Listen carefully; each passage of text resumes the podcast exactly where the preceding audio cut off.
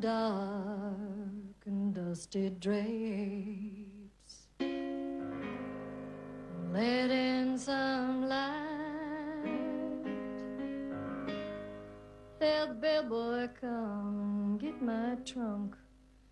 Cause I'm leaving here tonight. Hey, everybody, and welcome back to a new episode of Meryl Streep and the Movies with Zachary Scott Johnson and Meryl McNally. How are you this evening, Meryl McNally? I'm good. How are you, Zach? I'm pretty good, all things considered. What have you been up to since we last spoke? Absolutely nothing beyond the usual. Studying, Yeah, studying, working, studying, working, you know, back and forth, back and forth. Yeah. that's a full time job, you know? yeah. Yeah. Nothing, nothing new and unusual. How about you? Nothing new and unusual here either. Nothing, nothing exciting. It feels like I, I got vaccinated. So it feels like um That is exciting. yeah yeah. I i will share i shared with you privately this i fell into the side effects category. It's some very fun side effects some very That tri- sounds super fun. it was very trippy. It was it was one of those things where it was like is this supposed to be happening right now? Uh, but i won't i won't subject our listeners to all of that but anyway so yeah it feels like life is kind of getting back to normal ish getting there we're getting there uh have you been watching anything since last we spoke I have been doing that.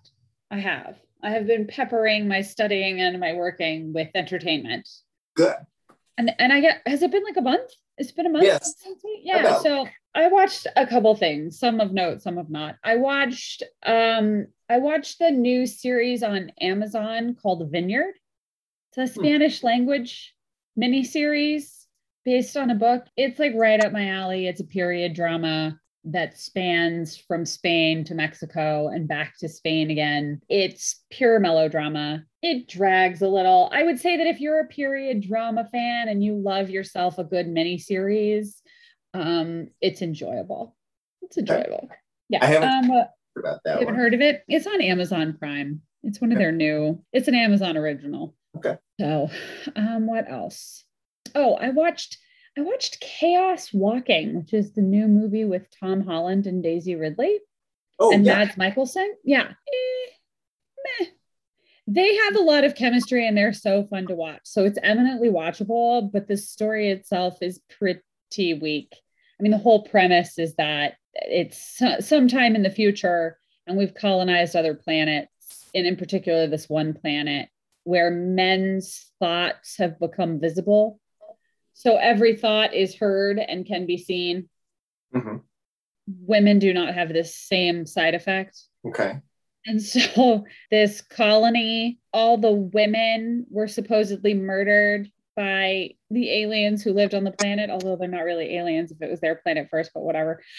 um, but that's like actually not true. Anyway, it's very convoluted, but it has a killer cast. I mean, Cynthia Erivo is in it, uh, Mads Mikkelsen, and then I, Daisy Ridley, Tom Holland. I feel like there are a couple other people in it too. It's a it's a good cast. It it should be better than it is. okay that's good to know And then I binged watched all three seasons of Yellowstone because I have not watched it up to now. And my dad is a fan, and I'm a huge Sheridan fan, Taylor Sheridan. I love his, I loved Hell or High Water, Wind River, Sicario. Um, and so I binged watched Yellowstone to my detriment, I will add, because I lost lots of sleep. Uh, you know what? I'm t- 100% hooked. I will continue to watch it when the new season comes out. I have bought into it hook, line, and sinker, but I will say that it is so sloppily written. Uh. It's, I mean, it too is a melodrama, and you know, I've said it before, it's my favorite genre. I just love me a good melodrama.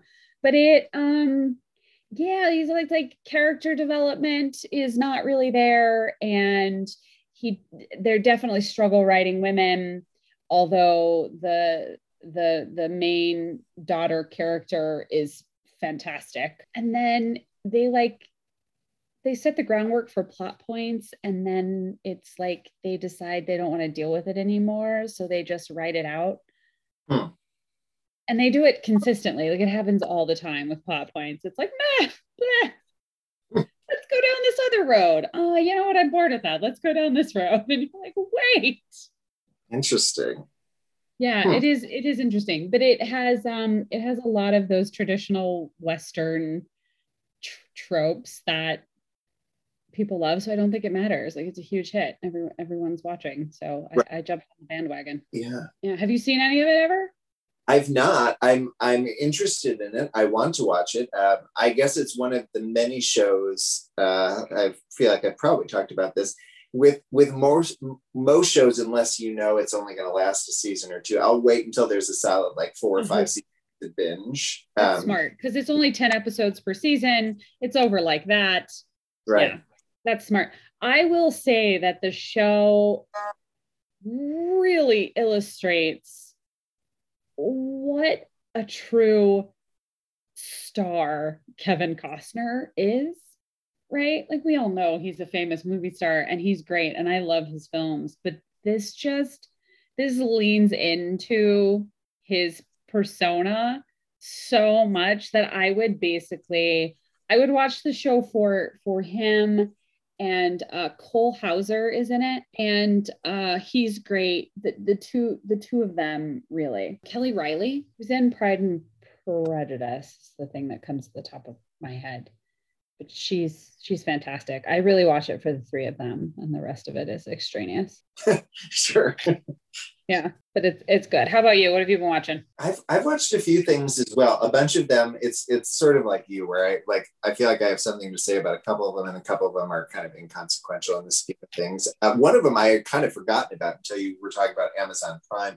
But I watched the two seasons, and I don't know if it'll only be two seasons or maybe doing a third of Homecoming. Did you ever watch that show, Homecoming? With uh, Julia Roberts? Yeah, she's in the first season, and then the second Okay. season, the lead switches over to Janelle Monáe. A lot of the premise stays the same. There are some crossover characters, um, but a lot of it, like Bobby Can- Cannavale, is in both seasons, although he's not in every episode or anything. Chris Cooper is in the second season with Janelle Monáe, and he's really, really good. I really this if I felt like maybe my perception of it was wrong because I haven't really looked into it to see like what how popular it was or anything. But I felt like it was one of those like really hyped shows that kind of never went anywhere. Maybe I like I feel like I don't hear talk, people talking about this show. And um, I really liked it. I thought it was really good and really Yeah. interesting. Um, so I would encourage people to check it out. It's very, it's very watchable. Um, it's not, I don't know how many episodes. It feels like maybe eight in a season. You know what I mean? It's not a, it's not a big commitment by any stretch. And just really interesting. You'll kind of know an episode or two in whether or not it's your kind of thing. And I would say, unlike a lot of shows that we've talked about where, you know, we say things like, oh, you need to give it four or five episodes, you know, to you'll know if you like it or not, basically. Yeah. You can tell not your thing, I think. But really interesting. So I watched that. I watched the first season of Lovecraft Country, which was the HBO. Have you watched that? No, but I've heard great things about it, and it's in my queue. It that and um, I, I May Destroy You are two on Right. HBO that I really want to dig into. Yeah, I haven't I haven't gone there yet with I May Destroy You. I'm it's it's another one that I'm building up to. That's the one that's about sexual assault, isn't it? Uh, yeah, I think that's definitely captured in there. Okay. Uh, I've been read. You know, it's just one of those things. That one feels a little bit more heavy. Lovecraft Country certainly is not light, but it's a little bit more like, I mean, it deals with a lot of racial issues, but it's also like, it's it's kind of hard to follow for me because it goes like sci-fi and it goes like in all these different directions. And it's a show where it feels like there there's definitely an arc to it. You know, the the episodes do connect, but they're also somewhat standalone in a way. Um, Mhm. and so I don't know. I find it a little difficult to follow, and yet it was always interesting. I would definitely give it a thumbs up. I mean, I think it's interesting enough. I I felt like it's a show that you either really need to pay full attention to or uh, watch more than once, probably, or at least for somebody like me who's more like narrative driven. And if somebody's battling somebody, I don't know, like if if they're in Lovecraft Country in particular, there are people who like you know take off their not take off their mask but basically like become somebody else. And it's like I, I, who are you? What's happening here? I don't get it. It's hard for me sometimes with all these kind of fantastic shows. I just don't do well with that. But and then outside of that i've been trying to keep up with uh, some of the awards season stuff. I think since we last talked, I don't know if I talked at all about Judas and the Black Messiah or I watched that and I watched the United States versus Billie Holiday. Both no, of we haven't were, talked about those. Yeah, have you watched? Oh, I think we did talk about. I think we did talk about Billie Holiday. We might have, although I watched that one pretty recently. I don't know if I, I think I haven't seen it probably when last we talked because I only saw it pretty yeah, recently. But. I may be conflating it with a review I read. Sure. Yeah. Have you watched either of those? I haven't. They're in my queue. I really listen. I have been the worst movie watcher. Like you, you will find me watching shit like The Vineyard, like like right. Spanish melodramas. Like I just can't. I cannot focus on anything of real substance or entertainment value. Right. Well, when spoke, the Golden Globes, I think, had just happened, and I don't think we talked specifically about this joke. I know you said you didn't end up watching it, but um, Tina Fey made a great, really on point joke about how streaming services have kind of made it so that nobody has the patience for a two hour movie. What we want is to watch five episodes of a one hour drama, but yeah. two hours one thing. Oh, no, no, no, no. you know, there's it's some, so true. It's, it's wild. Yeah. I make that decision every time. Like, I don't want to watch a two hour movie. And then I binge five episodes of something that is so right. accurate. Right. That's what I do. Yeah. And, and I, there's something about, you know what really did it to me and this is this is still pre-binging was um the mad men breaking bad era yeah yeah like i found that i wanted to like i watched the first i started both of those shows a little late i wasn't watching wholly along with broadcasting and so i binged the first couple of seasons and then was forced to watch with the television audience as new episodes came out and I found the shift so distasteful that I've, I've really never been the same. And I really don't like, I very rarely, this, this podcast keeps me watching movies to tell you the truth. Right. Well, I, I go back even earlier than that. For me, it was Lost. It was the first season of. Lost because I remember everybody, you know, that was a huge show when it was on originally. And that first season in particular, everybody loved that first season. And it happened to be that summer after it. I didn't watch the first season, but the summer after it had aired was the one summer I worked in a video store. I'll share my video store stories another day because I have plenty of them. It was really the only real job I've ever had, and it was amazing. I loved it, but weird things happen when you work in a video store. But you know, they would they we got free rentals and we were like we were supposed to rent we were supposed to watch basically as much as we could because believe it or not when you work in a video store it sounds strange and maybe things have changed because video stores don't really exist but people would come in and ask you for recommendations i mean so many times during the day that like you had to know what, what the current stuff you had to like be able to say well if you like this you'll like this you know? And so we were that was almost part of the job was to watch things. And so the the first season on dvd i watched in a couple days. And then like going back in season two and watching it weeks apart was so difficult. I hated it. Yeah. Not the show but just watching yeah you know. yeah. No it's worse especially someplace some show like lost that's so um so baiting you know, they're really great at the hook at the end of the episode and you just really want to go to the next one. I can remember that. I um I also binge watched Lost during law school. I remember that. It was like, give me, give me the deserted island. right. Right. We were um talking to my nephew about Lost yesterday, actually, and asking him, you know, have you ever heard of the show? And thinking it would be something he was into. He was over and we did the new King Kong versus Godzilla on HBO movie. We actually kind of went back and did the Godzilla from 2014, the one with Elizabeth Olsen, and then yeah. the newer one, Godzilla King of the Monsters with Millie Bobby, Bobby Brown and Vera Farmiga. And this is more direct to that one. Um, but it was it, i thought it was it was well done too i mean it's another action movie that's a little bit light on plot but you know visually yeah. really interesting and I said to him afterwards, I was like, it's a shame we couldn't see that in the theater. And he goes, Oh, so, so much I wanted to, you know. Yeah. But I missed still, the theater. They are starting to, I think they scheduled a reopening of the movie theaters here, which I'm really excited about. And I'm I'm I'm going. I'm like first, I don't even care what movie it is. I want to sit down and I want to watch a movie in a movie theater. I am ready. Um, I was gonna say, oh, you worked at a video store. Have you seen the documentary The Last Blockbuster on Netflix? I haven't. I've been I'm interested in in watching that though. I have Yeah. not. I've I've watched half of it. I haven't finished it yet. It is a little bit Kevin Smith and his bros decided to get together and talk about how much they love video stores. So there's a lot of like white men reminiscing about video stores. But th- that could change towards the end of it. It is really interesting though to see the last blockbuster and find out the history behind blockbuster and video stores in general and how their their actual contract deals with the studios like laid the groundwork it's re- it's really cool i think you'd like it Yeah.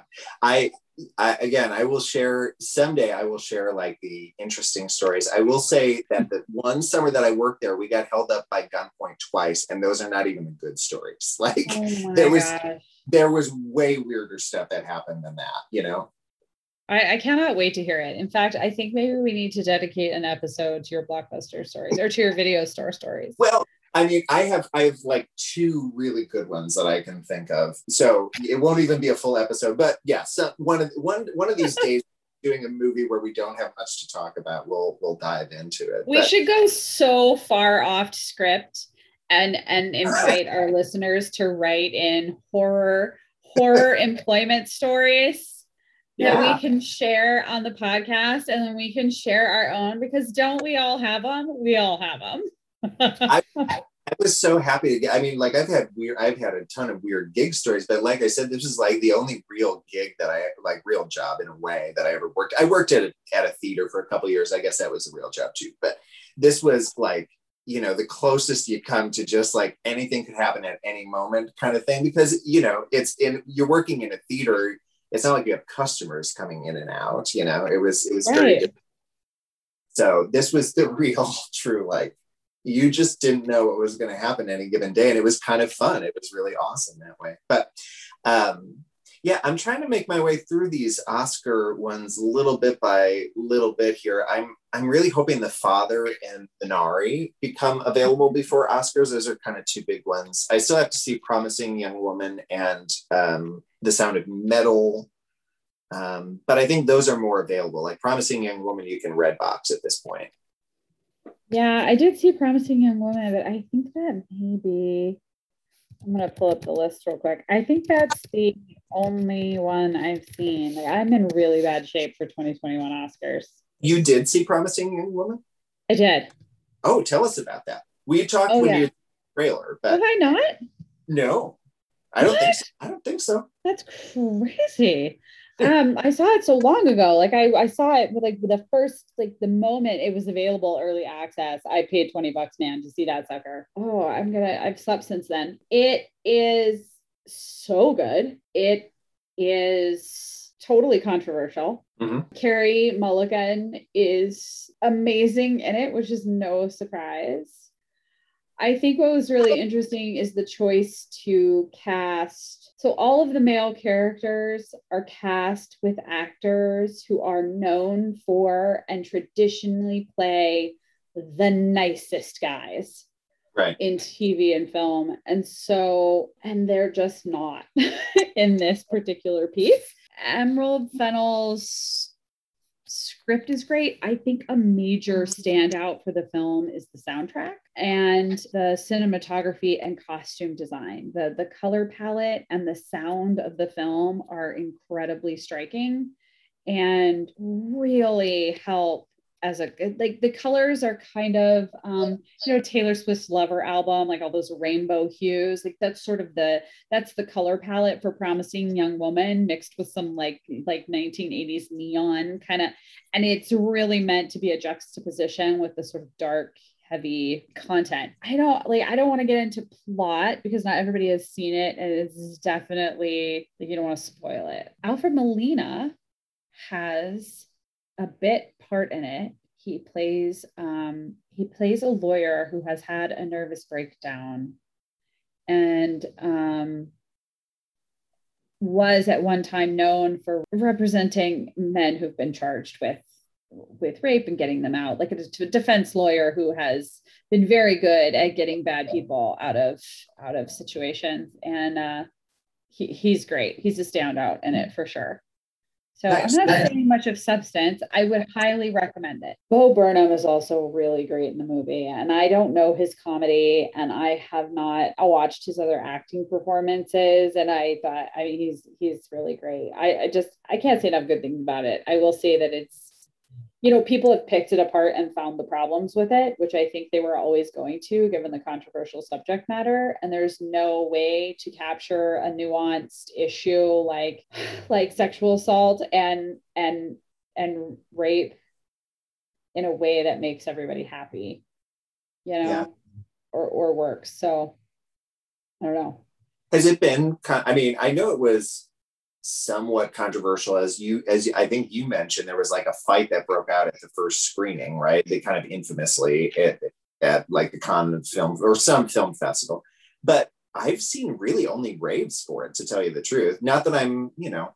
I have I have seen some mixed reviews about it because like let's just sort of like to set up the set up the plot. Carey Carey Mulligan is working in a coffee shop. You find out she's dropped out of med school. You find out that she dropped out of med school to care for her friend who is no longer with us um, uh, because her friend was sexually assaulted in med school and, and ended up having to drop out. And sort of as a result of this incident, Carey Mulligan gets dolled up, you know, so so many nights a weekend and goes out and and you know acts just fall down drunk. And this is evident from the from the preview too. Right. and you know the nice guy will quote unquote will offer to take her home and then they try to make a move on her. And that's when she reveals her sobriety. And the way it's written it builds a lot of tension because it almost feels like a horror film. You're not quite sure what she's doing with these guys. Is she's killing them? Is she you don't know at the beginning of the film and that's revealed over time. Um so there's there's a there's a revenge aspect to the film that I think rubs people the wrong way. And I get it. Like in one specific instance, it ends up not being revenge on men, but revenge on another classmate, female classmate from medical school because she stood by and let it happen. Um, and that's where, you know, it it just gets very murky. But that's i mean i would argue that that's the whole point of the film is that right. it's meant to be like women are painted as being so nice and we're not supposed to be angry and we're not supposed to want revenge. And i think the film captures revenge fantasy while still maintaining that niceness that women have.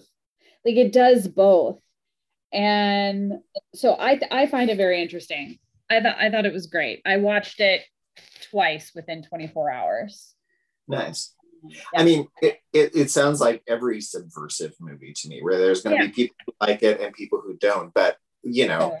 I haven't seen it, so I'm not really one to comment, except to say that like there's probably anybody who's offended in some way, shape, or form by this movie would probably look at another movie that somebody else might be offended by and justify it through its subversiveness in some way. Say, well, it's a commentary on, or it's a satire of, or it's, you know, it, it's reflecting this such and such a thing. And, you know, it's, yeah, it's what some movies do. Yeah. Yeah, totally. So, um, yeah, I highly recommend it for sure. It is interesting to see. I think that's the one category for the Oscars that's really a question mark is the best actress one. I feel like the other the best supporting actor and best actor, like you can just write Daniel Kaluuya and Chadwick Boseman on those trophies right now. They're getting those trophies. And the woman from Minari is most likely to win the supporting actress. You know, the uh, there's a couple other possibilities there, but it's probably her. But in the best actress, like you could really conceivably see it going to any of the five. I Carey Who who won the SAG? Viola Davis, right? Viola Davis, yeah, and Carey Mulligan didn't even get nominated for the BAFTA, nor did Viola Davis, nor did Andra Day. Andra Day won the Golden Globe. Um, Frances McDormand, I think, was the perceived frontrunner at one point. I don't know if she's won any of it. You know what I mean? Like, I think, I think Carey Mulligan won the Critics' Choice. Viola Davis won the SAG, and Andra Day won the Golden Globe. So it's like, who knows? Yeah. That'll be really interesting to see. and you know frances mcdormand and vanessa kirby are still in the mix i mean like it could be one of those years where maybe they all split votes maybe vanessa kirby wins just because everybody else is splitting the vote like something really crazy could happen you know she's probably not the the likeliest one but i think you know if you if you were a, a betting uh, individual i think it's probably a three-way race at this point between Carey Mulligan viola davis and andra day and Yeah.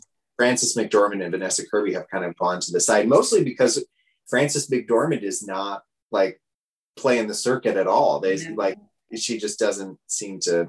I read an interview um, with Marcia Gay Harden.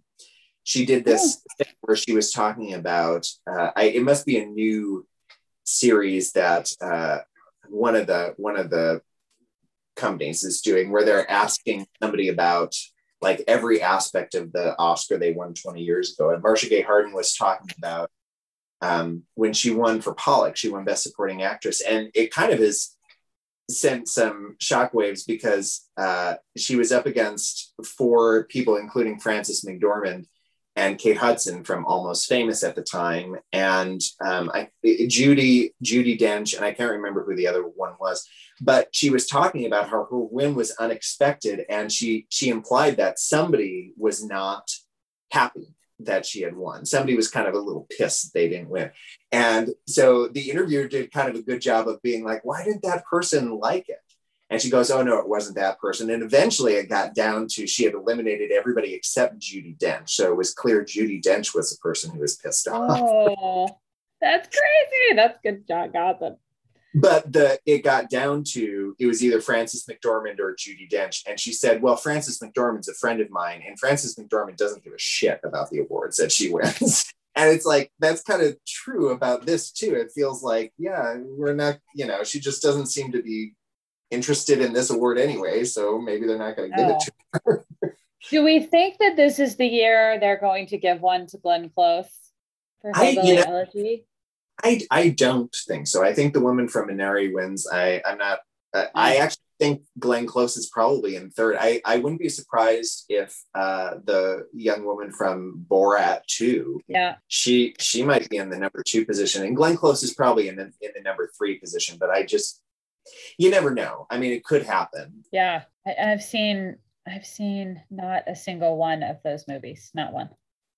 I've I've seen supporting. most of those ones. Um, I think the I think there's maybe one that I I Minari. I haven't seen Minari, but I've seen the other four. I've seen Borat two, Hillbilly Elegy, and Mank. Oh, I didn't see the father yet either. But uh, I wanted to ask too. Um, I know we're going a little long on the pre-show, but we also this is another movie that Meryl's in 12 minutes. It's gotta so be short. She's got a she's she's got a two second part, folks. Yeah, I wanted to ask: Have you have you uh, read the uh, the the blowing up of Scott Rudin? I was going to talk to you about that. Absolutely. Yes, I did, because he's a major producer on Broadway. Right. And of course, has produced some of the most iconic films and some of my favorites. It is absolutely an open secret. Everyone in the industry knows. I'm not in the Uh, industry, and I knew. You know what I, I mean? mean, Like, I had a friend, I had a, um, a, I would say an acquaintance go work there, and his name was Scott. And they like made him change his name in the office because there couldn't be more than one Scott. well, and um and that's minor compared to the stories that have come out of there i um i i've been i've been torn about it for the for a long time because you know scott rudin is he he has the kind of money and power as a producer that when he he's getting stuff put on stage that would not otherwise be on the commercial broadway stage. And he is expanding people's palates in that way. And um, very few, few people, if anybody, has the ability to do that the way he does. But that doesn't excuse smashing an assistant's hand with a computer monitor. Right. And you know, he's also he produced um, the latest revival of West Side Story, and um, directed by Ivo Van Hove. And you know, the majority of the cast were like newbie dancers, baby dancers, like like 18 year old kind of dancers, first time on Broadway. And they chose to cast as Bernardo, the um, the dancer from the New York City Ballet, who had been ousted for for um, you know sharing nude photos of his friend's ex ex girlfriend, another dancer, um, you know, against her will, without her permission. It was very much a revenge porn kind of situation. He, he was ultimately reinstated. There were massive protests around the production. And, you know, Scott Rudin took the stance that, you know, this isn't my problem. I wasn't a part of that. And so I'm not going to deal with it. And I just have a real problem when you're putting a almost 40 year old man who has a history of you know problematic behavior in a cast full of young baby dancers um right I just had a problem with it so i um i be i'm gonna I'm very very very curious to see what hugh jackman and sutton foster do they are lined up to be in his music man uh, when broadway reopens um the heat is picking up steam more and more people are coming forward. I think this is a real opportunity for Hugh Jackman and Sutton Foster to come forward and say, uh, we're withdrawing. That's a big ask, though. It's a dream role for both of them. And, um, you know, it was absolutely going to sell out. So I don't know. I don't know what they'll do. I'm curious to see. What are your thoughts? I mean, yeah, I, he's I, is I'm kind of echoing. It's an echo chamber of what you said. I, the problem is, you know, from from just an observer, he's produced some of my favorite things, like both in the yeah. theater and in, on film. Like he did The Hours. He direct. I mean, he's he's produced a bunch of Meryl's movies. A Few Good Men, The Firm. Yeah, so many yeah. great he, he was the producer on the recent revival of um, To Kill a Mockingbird. He a, a, bunch of stuff uh, that I've seen in on Broadway. The Denzel one he did, um, you know, and but you know you don't excuse the fact that he's doing that good stuff and getting your favorite people these good roles you, you know for for this i will say just to clarify as far as i know i don't think there's been any accusations of like inappropriate sexual stuff it's just like his temper been insane. And I do think that's why it's taken so long for the for the heat, right? right? Because because he he yeah, there are no allegations of sexual misconduct. Um, it, it's just physical and verbal abuse. Right, and actually, yeah. to me, just no biggie. Just just throwing things at assistants and bragging about the fact that he'd gone through 119 assistants within five years, as if that's like as, uh, an achievement instead of an indication that something's wrong. This is not by any means a way of excusing his behavior because I find it atrocious and I always have. But that has been the culture in the entertainment industry for the life of the film industry and absolutely on Broadway too. I mean, there, there was just an article, um, you know, sort of comparing the situation to Jerome Robbins. Jerome Robbins was notoriously brutal, and right. we have we have as a culture sort of allowed this behavior because we are in the presence of, you know, for lack of a better word, geniuses who are making this amazing creative product. I just think now there is absolutely a changing of the guard. You can't woody allen's genius if you want to call it that um, doesn't excuse his wildly illegal and egregious behavior not just towards his daughter dylan but the entire family right? Like everything he's done including his harassment of mia farrow has been so awful. So i think I, I just think we're at a time where there's a passing of the guard and like it's or the passing of the baton and and and a changing of the guard mixed metaphors and um, I just I think he needs to be held accountable. it, to me, there are two interesting, really interesting components in play. One is the fact that, uh, again, repeat the fact that there are no sexual misconduct allegations. We're going to find out how much that is, you know, if, if that's the thing versus. Just bad behavior, if if it will tread lightly in some way. And the second thing is mostly uh, how he's responded to it, which has been not at all, versus like a lot of times when there have been allegations against somebody, that person gets out in front of it and has a response and either owns it, most often in kind of not particularly accountable ways, you know, like not taking full accountability, but in some way trying to explain away their bad behavior. A few instances of somebody just saying, Yeah, I was awful and I, you know, whatever. But he has not responded at all. And it is interesting to see, like, will this just go away? Probably not. But I mean, that's clearly what he's hoping will happen right now. There's there is a possibility because there is not that sexual misconduct aspect of it. Right. And the real question is listen, Woody Allen got away with it for years because he was economically viable and people still wanted to be in his films because he was a reputable film director and writer. I mean, he was a legend.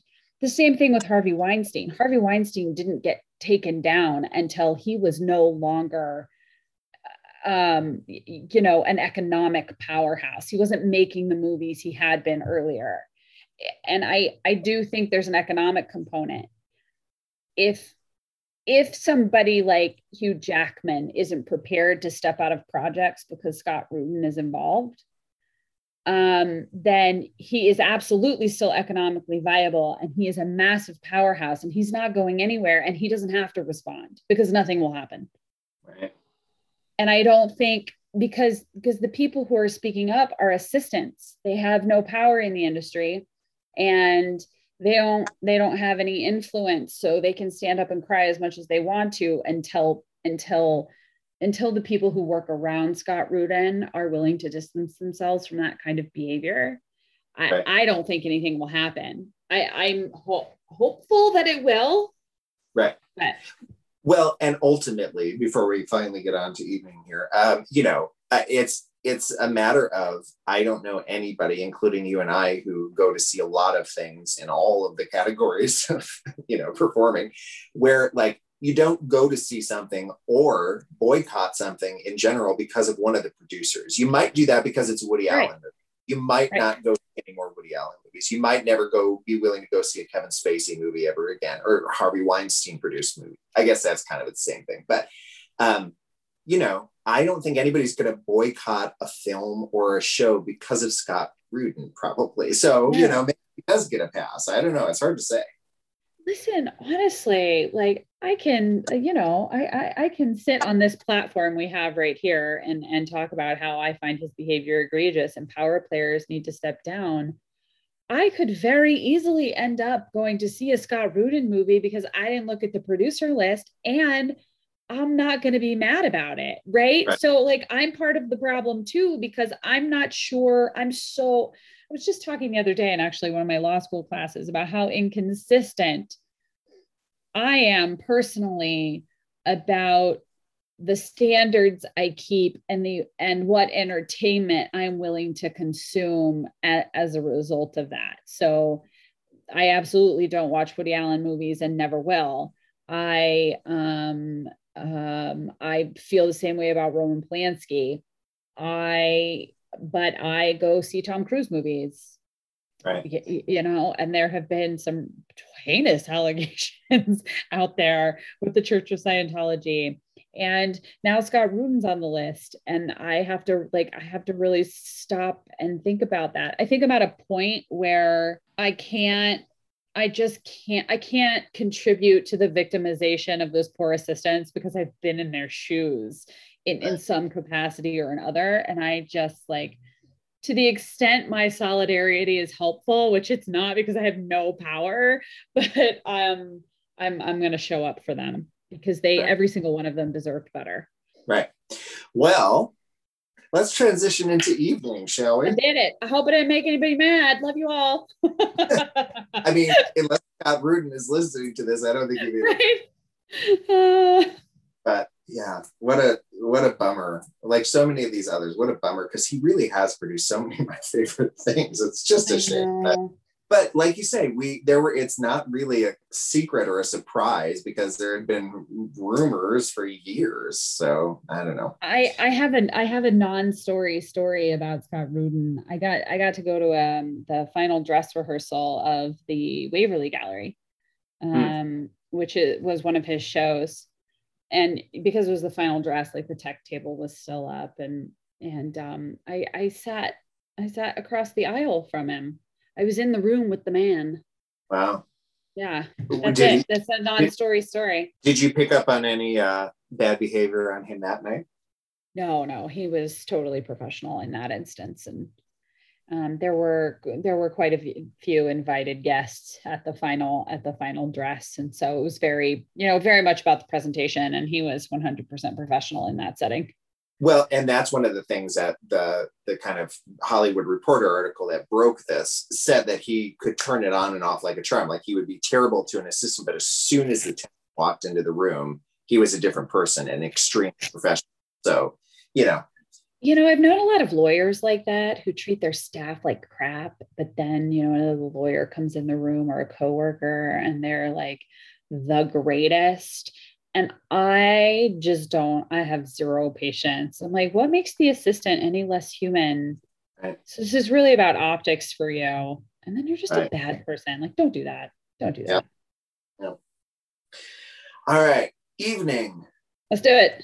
We are here to talk, believe it or not, about the 2007 movie Evening. Uh, a I very wonder unique how many listeners we lose who are like, I thought this podcast was about Meryl Streep. What the hell, people? Yeah, sorry, folks. Um, even for us, that one rambled, I think. you can edit it down.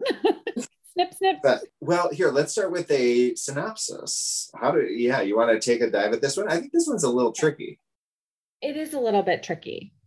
Okay, so the film takes place in in in present day and flashes back to the 19 late 1950s, early 60s, maybe 1950s.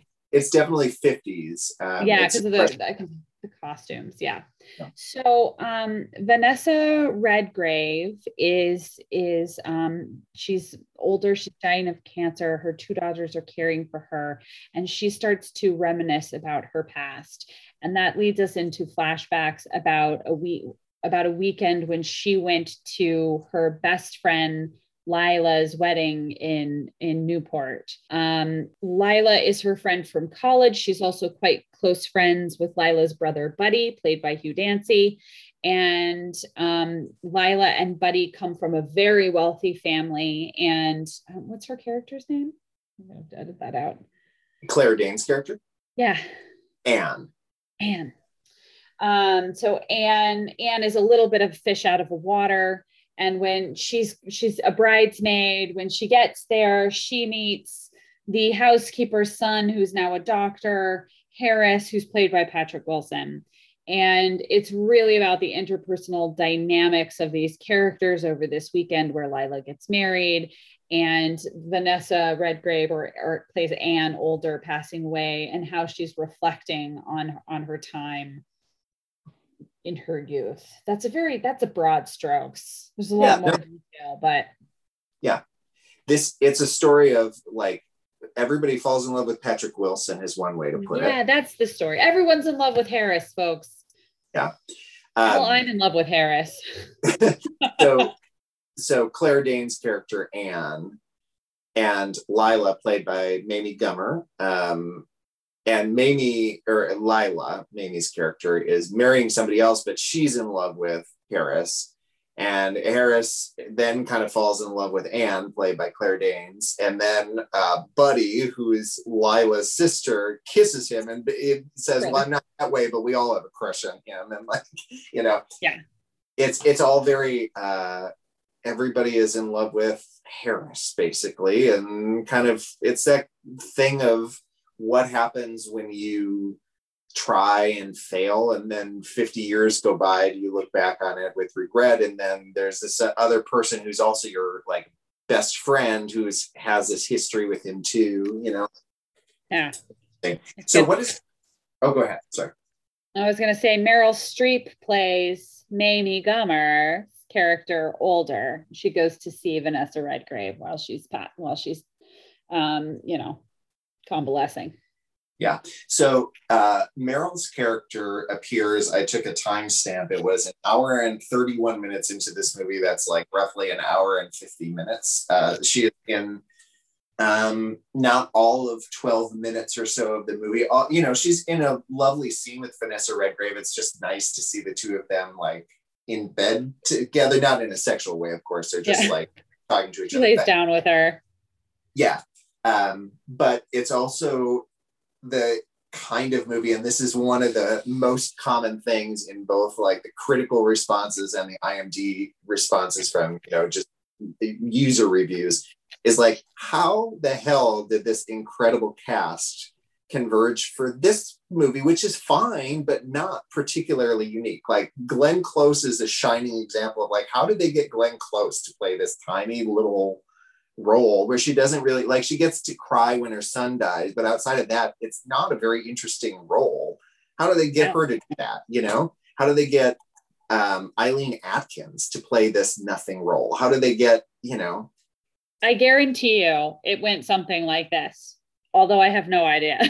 this is me. But Vanessa Redgrave I don't know if this happened, but this is how I imagine it. Vanessa Redgraves picks up the script, loves it, likes the director, signs on. The minute Vanessa Redgrave signs on, Natasha Richardson, her daughter, is like, Yeah, I would love to do this with you, mom. This sounds great. Let's do it. She signs on. With the two of those people on board, of course, Toni Collette comes on. Of course, Hugh Dancy comes on. Of course, Glenn Close comes on. Meryl Streep, right? Like it's the snowball effect. Like True. all you needed was Vanessa Redgrave or one of them, and then the cascade, the you know, the waterfall effect is real. Right. Yeah. No, it is. It, it is that sort of thing. But then you wonder how come that doesn't. I guess maybe that happen with all movies. Right. Yeah. Yeah. Yeah. Yeah. How I don't know. I do think there's something. I mean, this movie has a 27% on Rotten Tomatoes. Right. Right. But then again, like you look at that and you think, okay, well, how much of this is because movie critics are predominantly male? Right. And this is right. a very female centric story. So I think there's a problem there.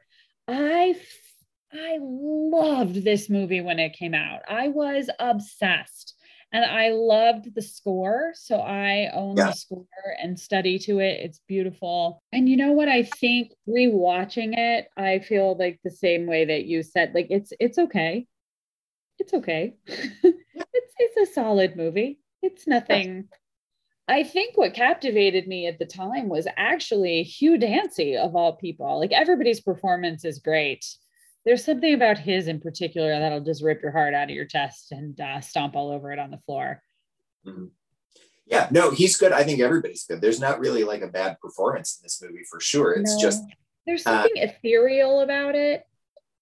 Yeah, for sure. Yeah. I think this is a classic case. This is the same thing that honestly plagued Prairie Home Companion.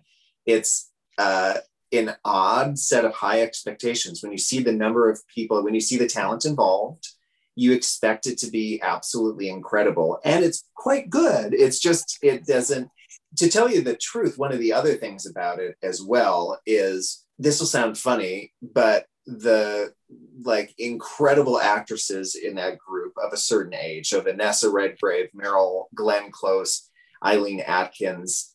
Um, let's let's say those four in particular are kind of given the least amount to do. Then you have the next tier, Toni Collette um, and Natasha Richardson, who are very very good, have a little bit more to do. But then it's but the young, Right. It's the younger kids. It's Claire Danes, Hugh Dancy, Patrick Wilson, and Mamie Gummer, who are really, truly like. The yeah, they're the heart of the story. And right. when you're in those scenes, this reminds me quite a bit of Bridges of Madison County. When you're in those flashback scenes, they're so compelling. You want to stay with them. Right. Totally. Yeah. So it's not I, I, wish there had been a little bit more balance actually i wish we had seen a little bit more of I wish Vanessa Redgrave wasn't relegated to just kind of this like woman who couldn't remember anything who was dying in bed. Yep. She's great Agreed. movie, but that's what she does, you know? like Yeah. if I'm gonna go see Vanessa Redgrave, Meryl Streep, Eileen Atkins, and Glenn Close in a movie, can we let them fucking act? Like Right? I wanted so much more from Glenn Close and Meryl Streep, all of them. I wanted more time with them for sure. That's absolutely accurate. Yeah.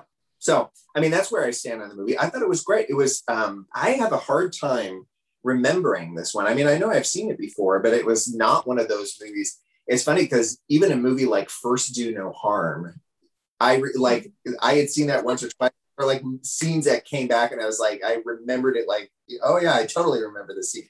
I didn't have that for a second in this movie. It was like I'd never seen it before. And I know I, I- have.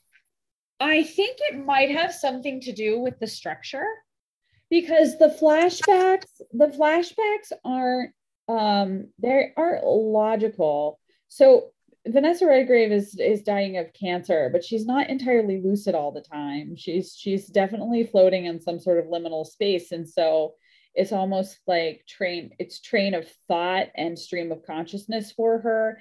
And she's very much sort of reimagining her past. And so you it's very the film ends up being quite choppy Yeah. and there's there's not there's not a natural arc the way you normally see. And it makes it difficult to remember. Like when you're when i was i've seen it several times but not in years.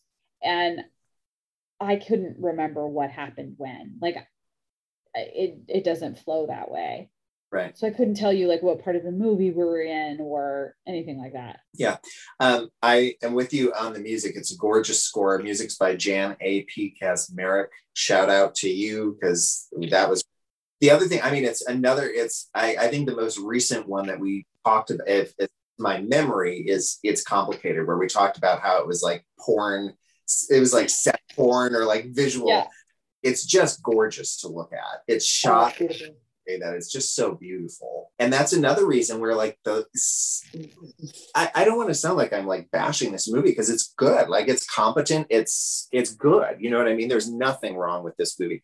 And like i said everybody's good in it. I don't think there's anybody at all really who's a weak link in this thing. It's um it's just a matter of like some of the some of the substance. When you've got that cast and these incredible locations you would just think it would have a little bit more substance to it that's just lacking in a way that kind of confounds me. I don't know what's missing but something's missing. It just nobody had enough time. Yeah. No- nobody had enough time. Uh, that's, that's really what it is. I mean i almost think it would make it would have made a better miniseries. Yeah Not to get- actually i i agree with that. Yeah because everybody would have had more time um and and and character development because you're right vanessa redgrave is just in this sort of you know half lucid state. And you can't it is really interesting because how the movie makes you feel which is sort of nostalgic and sad and this idea of like one shot at great love right? There's this like overarching message about that but then it's coupled with this message that there every every every step or action you take is perfect and life is just life and life is made up of many components and there's no such thing as as one one long lost love right and so i think the film is a little confused in that way because the sensation and emotion it generates in you is not the same thing as the message it's delivering so i think Yeah. it's a little confused Yeah, no, I'm with you. I think it also is a little bit. I don't know. I mean, this is this is so pre Me Too and everything, but it is a little like again, you get the this. It's a very female dominated cast. You know, you've got Yeah. these towering actresses, and you know, it's it's they're great top to bottom. It certainly doesn't pass the Bechdel test. You know what I mean? Like there's so many women talking to each other, but it's always about about, men. Yeah. yeah yeah totally 100% it's a little it's a little disappointing in that way too because it feels like even when the men aren't in the scene and that happens plenty they're there because they're being talked about and it doesn't really work the other way like you never get a scene with Patrick Wilson and Hugh Dancy where they're talking about the women. Like you don't even really get their perspectives on anything at all. Maybe Hugh Dancy a little bit with his drunken ramblings, but like Patrick Wilson's character is, to tell you the truth, for somebody who everybody's in love with, is quite underwritten. Oh, terribly. Like he was basically written as the very handsome, dashing, serious doctor man. And that's Right. it. Like that's all you get. Right. And so his job is to basically like stare at Claire Danes the entire time in ways that sometimes I didn't really like. No, it's true. There's like there's like a moment in the woods where he tries to kiss her and she's like, Hey, what are you doing? And then he like smooth talks her and then they and they end up kissing anyway. I'm like, wait a second. Yeah. The one that got the one that got me was um, so Claire Danes, and then you know again as a as an older woman, she's played by Vanessa Redgrave. They play the same character, and uh, she's a cabaret singer, which is I don't know, whatever. It's, I guess I don't need to go there. But so Claire Danes sings at the wedding of um, Lila, which again is played by Mamie Gummer. So she sings this song, and I don't know if it's planned or unplanned, but then she kind of like gets Patrick Wilson to come over and then they dance and then he like sings, but he's behind her and he's like not it was so strange because he's like staring at the back of her head like he wants to like fuck the back of her head or something. It's so weird. It's so true. It's very it's a very serial killer moment that I Yeah. don't think was intended to be. Right. Oh, I totally agree. It was so awkward. He was he was trying to go for that like searing, brooding, you know, like again, it's not his fault. It's just like the character was underwritten. Like he was doing what he was supposed to do in terms of being this like person that everybody was in love with. But you know, that it, it's just kind of the placement of of everything, honestly, like where they the blocking as much as anything else was just strange. No, I think the other thing too is Claire Danes. She uh, she actually has a really pleasant voice, singing voice, but it's clearly not trained, and so and and maybe maybe people who don't sing wouldn't notice the difference, and they may not. I noticed it though watching the film, and so I don't actually believe that she's a cabaret singer. Let alone when people say lines like "You've got a talent, kid. You're going to be famous." Exactly. like, oh, oh really? I mean, it's nice. and also, Patrick Wilson is a trained singer and has a stunning voice. And so, like, you can tell, like, when he's singing behind her, he's, he's like keeping it real low. Like, he's barely involved in that song. right. No, I 100% agree with you on that. Well, and I think I think that's a little problematic because I think the character of Anne is supposed to have a great deal of sort of magic around her. Right. The same way that Harris does, right? And I do think to a large extent Claire Dane or Danes already has that naturally. Like she's so watchable and charismatic and and and talented. Um, but I do think that left something missing because I do think it's one of the reasons why people are infatuated with her. But yeah, I mean, it is a really, it's a stunning movie to look at. I mean, it's just, it's eye candy. Yeah. Yeah. It's it's really, really well done. Um, in terms of like all of those elements. This is the movie that I mentioned I kind of teased last time. I could have been an extra in this movie. Um, Yeah. and when rewatching it, I kept thinking, now where are there extras in this movie? And I think it really is two scenes. I think it's the wedding and the wedding reception. I think those are the only two scenes with extras. Like there's a couple people in a On crowd yeah, in the street every once in a while, but I mean, like, there are almost no extras in this movie, which I, which means then, like, I'm extra bummed out that I didn't get it because if I'd have been there for the, you know, the Where'd they wedding, it? Um, I think Rhode Island, maybe Okay. one of the, you know, Yeah. Connecticut, Rhode Clearly, Island, yeah. somewhere out there. Yeah.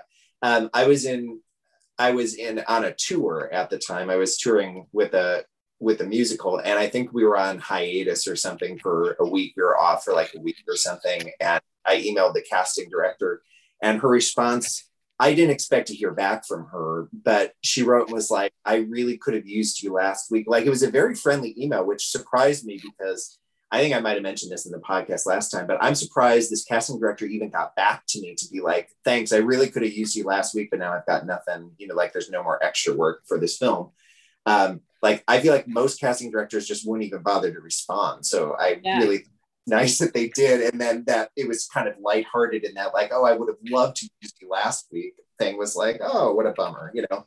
But You know, speaking of the Bechdel test, you know what else? What other test this doesn't pass? There is not. Oh, you know what? I take the piano player. The the the the jazz piano player is the only only person of color in this film, and we're talking like a line or two of dialogue. This is a sea of white people. Right, right. Yeah, it's a very lily white cast.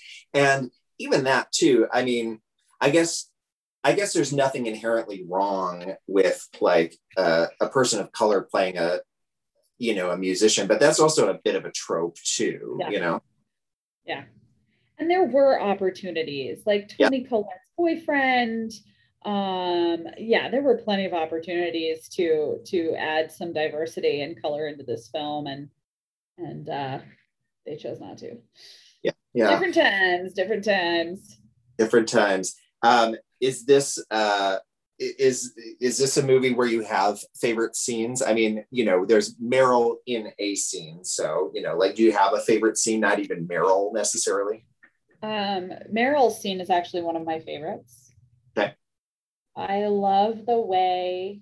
I'm curious if she saw the dailies um, of the footage, um, particularly the scene where where Mamie and um, Claire Danes are are in her bed the morning of her wedding talking, because I mean we've watched a lot of Meryl Streep movies at this point, right? Like we know the way the woman's face works Yes. and she she does some stuff in her performance that mirror Mamie Gummer, her daughter, so accurately.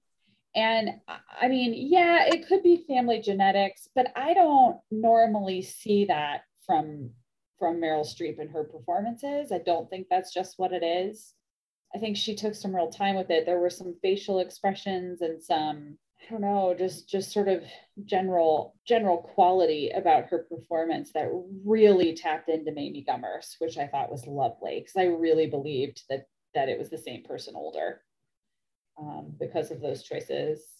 Um, I think I appreciate that scene in particular. That's the first moment where the focus shifts away from this idea of a lost like lost opportunity and a lost love and regret t- to really putting putting those moments into perspective because that's not how life works like she's Right. the first person to say you know she asks her if she keeps in touch with harris and she's like in a christmas card sort of way and it's very sincere like she has moved on from that and he's not holding a place in Lil, in, in Lila's memory the way he is in in um, Anne's character Vanessa Redgrave. And then also this idea that you've lived a full life you have two beautiful daughters like you've done so many things. And she says that to the daughters too you know Harris was just a boy. He's not a mistake. He's just a boy. Yeah. Yeah. um, I appreciate that. Yeah it is kind of interesting because in a way that is the question is like what are we supposed to take from take away. Yeah. Because really, up to that point, there's a pretty clear message about like long lost loves and regret. And then all of a sudden, Meryl Streep comes along and she's like, no, life is life.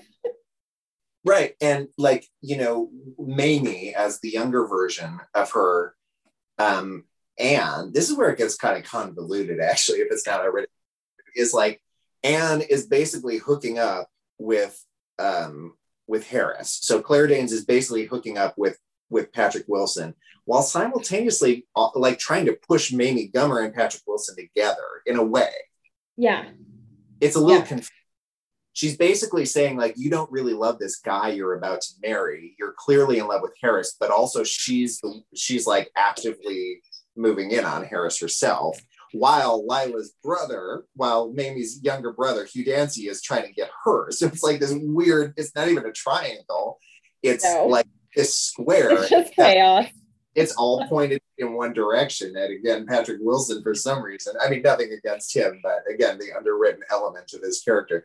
But um, you know, there was that element of like, oh, maybe this is that movie where it's it's similar in some ways, again, to what we were just talking about with Bridges in Madison County, where like she that character married a, a perfectly nice man wasn't exciting but a perfectly nice man who gave her children and gave her you know a life of contentment and also a little bit of boredom you know yeah. uh, is that the same thing is is she basically doing that thing where lila goes through life with this man who she says is a good man just doesn't really excite her in the same way that Harris does. Is there some message in there about like, no, you should go for the one who excites you?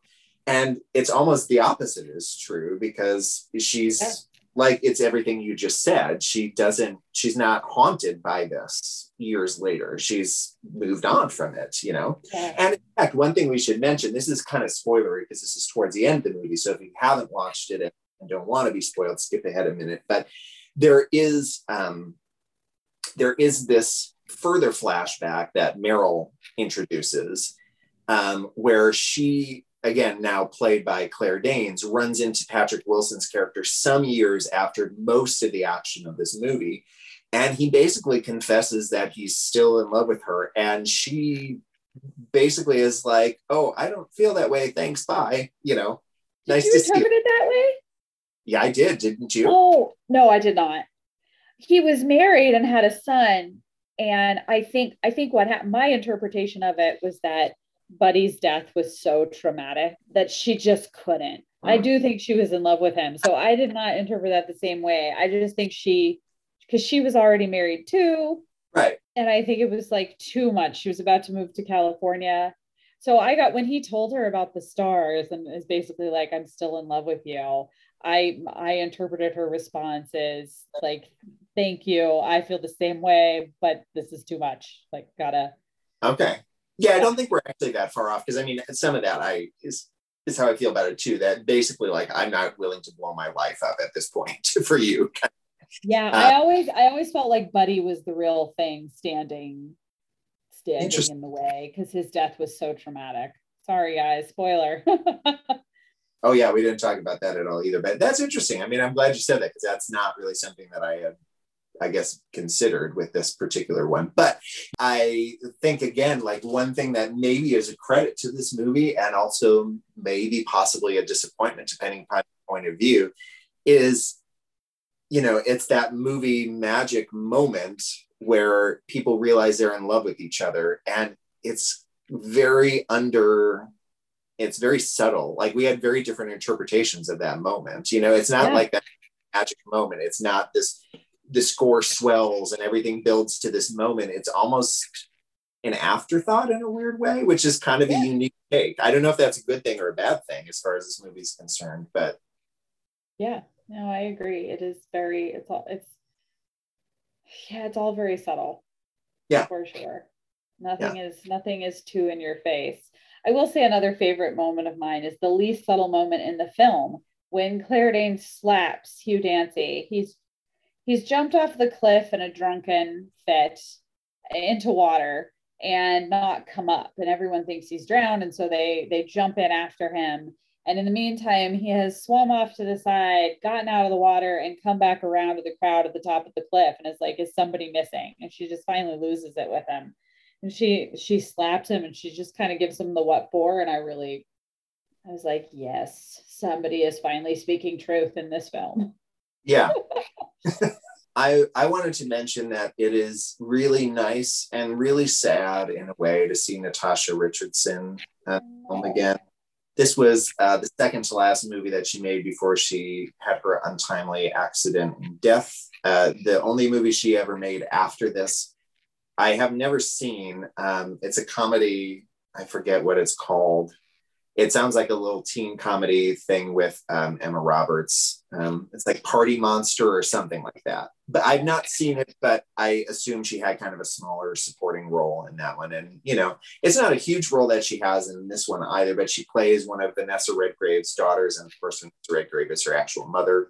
Um, so she and Toni Collette are the sisters trying to figure out basically the older Anne, like how much of what she's saying is real. They're trying to figure out this Harris, who they've never really heard anything about. Like, who is this person and why is she talking about him in her last days on Earth? Like, is this some, they basically want to know, is this like some massive regret that she has? Is this person even real or is it a, you know, kind of like a dream or a fever dream kind of thing? Because Eileen Atkins, who plays her nurse, tells them like some of what she's saying is probably random stuff from her past. Some of it's probably just imagined um, you know so they're trying to figure out she keeps talking about this person that they've never heard of before and so they're trying to like piece together this part of their mother's life that they're imagining is is real and they didn't know anything about so.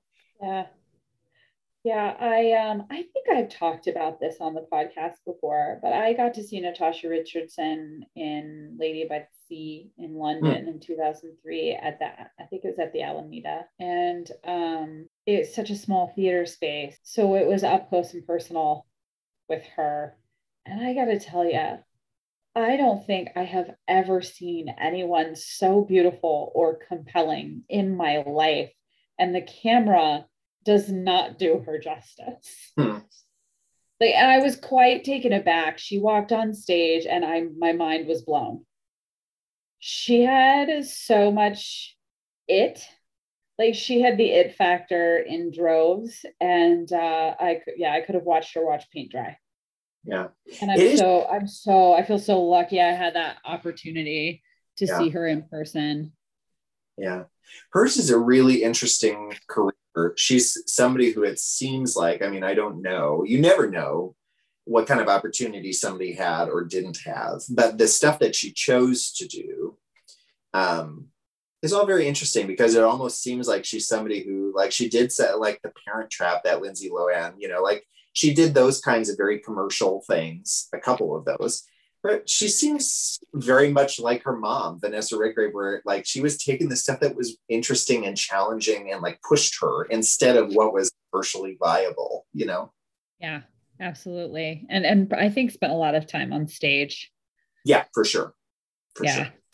Um, yeah. yeah she did she i think the last stage credit i'm not looking this up but i think her last stage credit was a broadway production of streetcar named desire she was blanche dubois that she was so good. Yeah yeah like that would have been amazing just you know? Um, she of course probably her one of her most no- notorious roles was the kind of the revival of cabaret. Um, yeah. and that had been i think that had not played for probably since around the time the movie came out. You know it had been like 20 years probably. Maybe there had been a revival in between i don't know but it seems like that had really kind of gone for a while. And you know then after that we saw michelle williams in it and emma stone in it and all sorts of people in like different um, versions of that. So it kind of brought it back and um, and i think part of that was due to her the production that she was involved in you know? Yeah absolutely. Yeah because they revived that specific they revived her revival. Um like completely choreography and everything alan cumming even reprised his role as, wow. as the mc so yeah i do think she she was in large part responsible uh, just because it was so God, it was so iconic. I remember it at the Tony Awards. I remember watching her perform and just being totally mesmerized. It made me fall in love with cabaret. And I just think it's stuck in people's imaginations, which allowed it to come back, you know, a decade later. It's right. cool. Longer, right. Much longer. Was it 20 years later? Probably close to 20. Something like that. Yeah. Yeah. Yeah. Crazy. The budget for this was 30 million. It brought in about 20 million. So it wasn't a huge, it came out in the summer, which kind of was interesting like yeah. counter I guess it would have been up against like big blockbusters, a big summer blockbuster. You know? But as you mentioned, it has a 20% approval rating on Rotten Tomatoes, which is not particularly good. A lot of the reviews were not particularly kind. Um, I thought it was interesting. We were, you mentioned earlier, you wondered if if the male critics kind of mm-hmm. drove down, or which I think tends to happen. One of the more infamous uh, reviews came from a woman, Lisa Schwarzbaum from Entertainment Weekly, actually rated this the second worst movie of 2007. The the worst movie she said was "I Now Pronounce You Chuck and Larry," which was that Adam Sandler movie, and this was second worst movie in her opinion. it's like it's some, not that bad. right, right, right. But I mean, like a lot of critics really did not go for this one, you know? I I don't know. This has I think this has a little bit of the um of the uh oh god, what's the John Patrick Shanley movie I'm so obsessed with? Oh, Wild Mountain Thyme. Thank you. This has a Wild Mountain Thyme vibe to it. Like I think I think when I saw it, um, I would like it tugged at my heartstrings enough that I came out attached to it in some way. Right. Um, particularly, particularly Claire Danes, Patrick Wilson, and Hugh Dancy, like that that portion of the film. And uh, I- just I've never not loved it, even though I can see the flaws and no, none of the characters have enough screen time. Um, I think it's the I think it's the beauty of the film that keeps me Yeah. that keeps me attached to it because it is it, and there is like a nostalgia to it. It it, it creates nostalgia. Yeah. Well, and it's a very watchable movie. You know what I mean? Like there's it's Yeah. the time passes quickly. It's not a chore to get through this movie, I would say. Did Hugh Dancy and Claire Danes meet on this film? Is this the first film they've been together? Yeah. Mhm. Yeah. And they're adorable.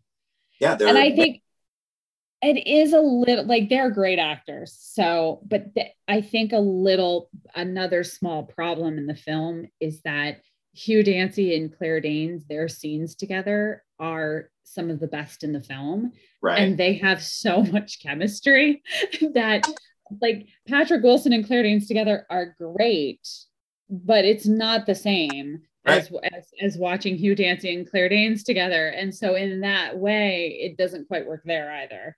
yeah, I agree. I mean, like you could make the argument that you would be like, you should just be with Buddy. you know, like Yeah. stop. I remember thinking that the first time I saw the film, I was like, um, that guy. Partly because he's better written. That I mean, he clearly has a drinking problem. So maybe, you know, like it would have And been some, probably and some skeletons in his closet. yes. Some issues he needs to work out with a therapist. Um, as far as some of the other things go, this is currently at a 6.5 on IMDb, 6.5 out of 10, which ties it as far as the other Meryl movies. The other movies that have that same rating are The Giver, It's Complicated, and Falling in Love. I would say this is better than probably The Giver and Falling in Love. It's probably not better than It's Complicated, but you know, like it's an interesting mix of movies. This does have a higher rating than several kind of maybe more interesting movies in Meryl's filmography. This has a higher rating than Iron Lady, Mamma Mia, River Wild, uh, The Laundromat, uh, Heartburn, Let Them All Talk, The Prom. You know, like there's some there's some quite good movies of Meryl's that are rated lower than this one. So you know, it's not a horrible rating either. Fascinating. Yeah. IMDb is probably the most unscientific out of all of these systems. I know, right? It's just, uh, it can be anything. Have you ranked this movie and performance by chance? I haven't. I haven't even opened my list, mainly because her part is so small. Right. It's going to rank lower because of that, although I love her performance. Brief. Yeah. Yeah. Um, I did set mine, and yeah, it's it's kind of on the low side again. It's not really a slam on the movie. I like the movie. It's just she didn't have that much to do. So this is our 46th movie that we've done. Wow. I know this is a lot. Uh, in terms of performances, I have it at 42. Seems kind of low, but it's so like the last few before it are like She Devil, then Suffragette, then Mary Poppins Returns, then this. I have this about House of the Spirits, Homesman, Manhattan, and Julia. Um, so again, it's it's all of those movies are the ones where she's in 10 minutes of it, you know. Um, yeah, for sure. it's not quite as low on the films. I have it at 37, which is still kind of low. Um, the I have it like Mamma Mia is right above it, and then Heartburn is right after this. So I have it above Heartburn and um, Still of the Night, She Devil, and First Do No Harm, and a couple other ones as well. So that's where I have it for now. Um, can I interest you in a one star review? Absolutely, always and forever. Um, Okay, there were there were two that I thought were there was one that I thought was kind of funny. It was like a rant somebody went on, and then another one that was a little bit more like, oh, I kind of agree with that. um, I'll read the the kind of funny one, which was written by somebody. Uh, their screen name is Unbuttered Popcorn, and this was written in July of 2007. So this would have been like you know they went to see it in the theater. Um, the title is insulting, offensive, and we only saw about half of it. oh, okay. Here we go. This is, without a doubt, the most offensive chick flick I have seen in years, if not ever. The writing and characterizations are so riddled with stereotypes that the film verges on parody. Before walking out of the theater an hour and five minutes into this disaster, we were subjected to the following themes Having a baby will solve all of your problems. Performer types are miserable messes. Yeah, I don't really get that one either, actually. Performer types are miserable messes. That's very hmm. much a storyline. Like I guess they're saying Claire Danes' character because she's a cabaret singer. I I don't know. These are very like But she's the one who's actually pursuing a more authentic, happy life. Right. I think this is a person with a bit of a chip on their shoulder, but it's still kind of fun. Okay, so performer types are miserable messes, and musicians can't be good mothers unless they toss their dreams for a more conventional lifestyle. What a waste of a talented cast and some great looking sets and costumes. When Natasha Richardson told Toni Collette that unless she lives a more mainstream life, she'll end up shudder alone, I felt queasy. I uh, I remember that now, but that's Yeah, it, it, she's they, they're right. There, it does get a little funky in there. Yeah. that that must have been the last scene she saw before they walked out. That must be where this is coming from because that's not a huge part of the movie, I don't think. Um, I can't believe this movie made it to theatrical release. It's the sort of fare one expects from those quote unquote women's cable channels that I always pass right by when channel surfing. I am female and over 35, so I should be part of this film's target audience, but boy, does evening miss its target. Wow. Well, I I don't entirely disagree. Right. I don't I don't feel like it's so riddled with stereotypes, but I think that's because I'm it's a period film and 1950s mentality around getting married and having children and living any sort of alternative lifestyle was wrapped up into the structure of the film since it's set in that era and so I didn't ever I just didn't take a i just didn't take offense Right. to it. Yeah. Right. Yeah. But interesting. Yeah. It's a that is a pointed review for a movie that's Having that- babies will solve your problem. I don't think that's a theme in that movie. No, I don't think so. It's a pointed for Some. right, right. It's pretty pointed for a movie that's for the most part inoffensive, if nothing else. You maybe you didn't love it, but not offensive in any way, but whatever. To each their own. Um, shall we move on to our other segments? Yeah, let's do it. You want to do six degrees or movies we wish Meryl was in? Let's do let's do six degrees. So our person from last time was Eddie Murphy. Yeah. have you Um, thought of anything? I did. I actually thought of a bunch. I thought of like five. Oh, nice. Let's Did hear you? Did you? No, absolutely not. I didn't. I didn't. I bet I made no effort.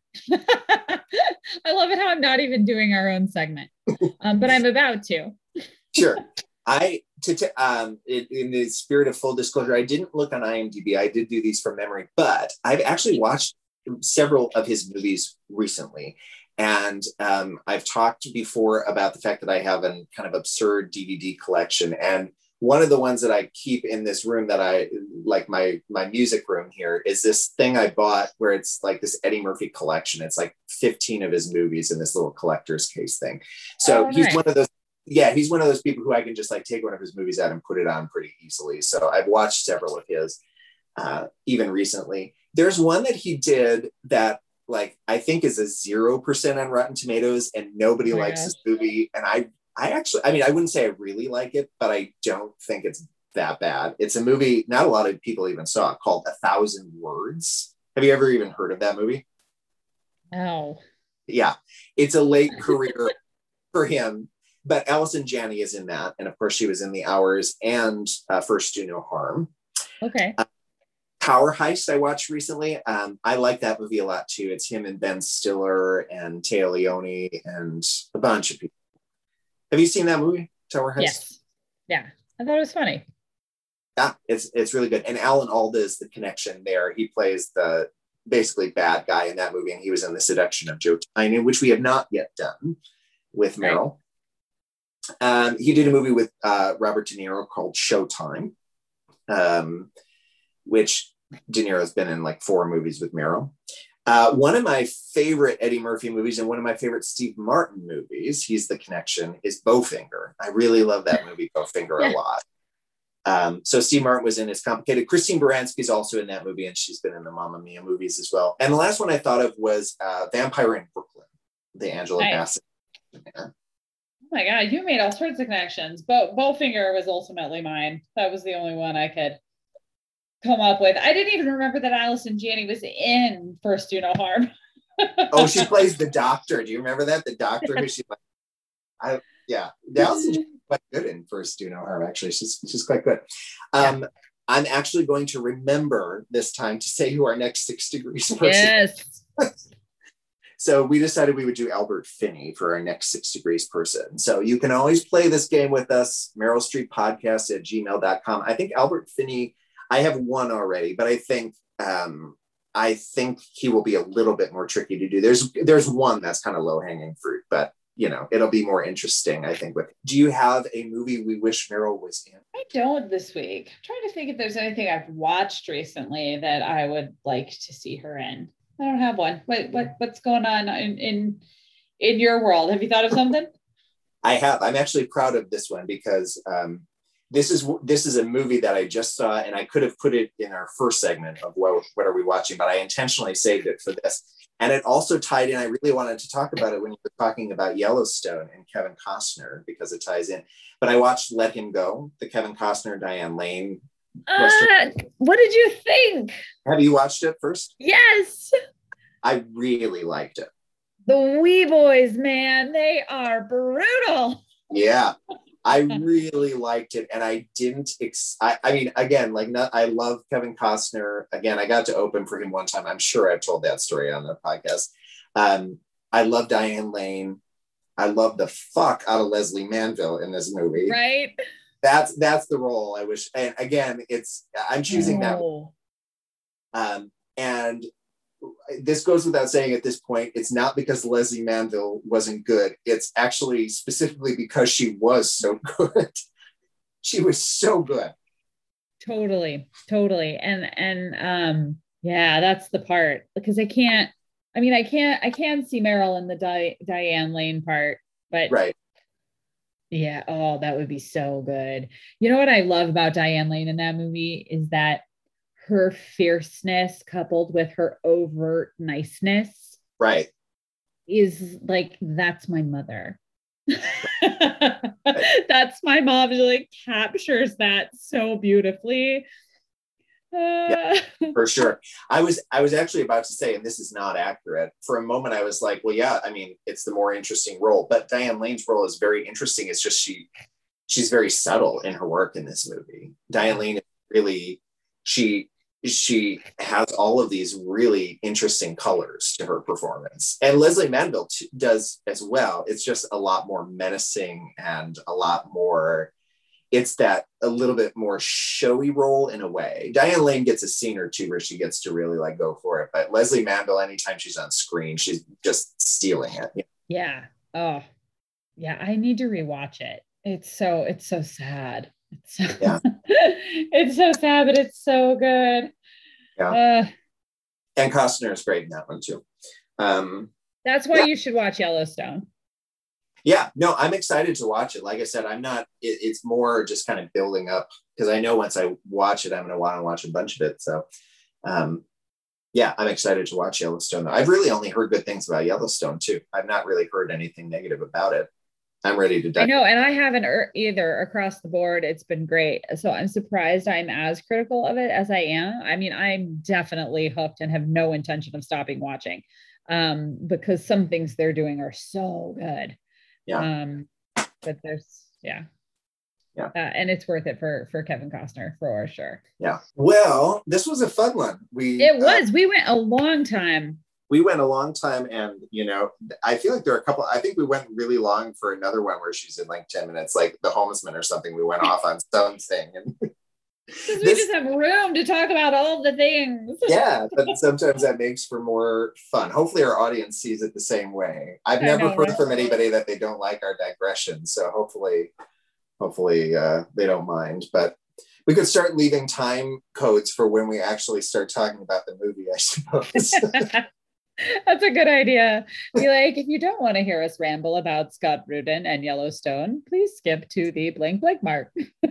that's I think that's half the fun. And it always comes back and later in the episode in some way anyway. Like we always reference something else anyway. But Yeah. Anyway, well, what is our next movie, Meryl? Our next movie is Prime. We're gonna lighten things up a little bit. Yeah. Her and uh Uma Thurman. Interesting comedy. I actually I, I like that one. It's been a while since I watched it, but it's it's fun. It's Yeah, it's been a while since I saw it too. I saw it around the time it came out, and I haven't seen it since. I'm, I'm looking forward to rewatching it. Yeah, it's it's fun. It's another one where it's sort of like she could shoot in New York and it was probably like three weeks of work, you know, like real easy Yeah. film.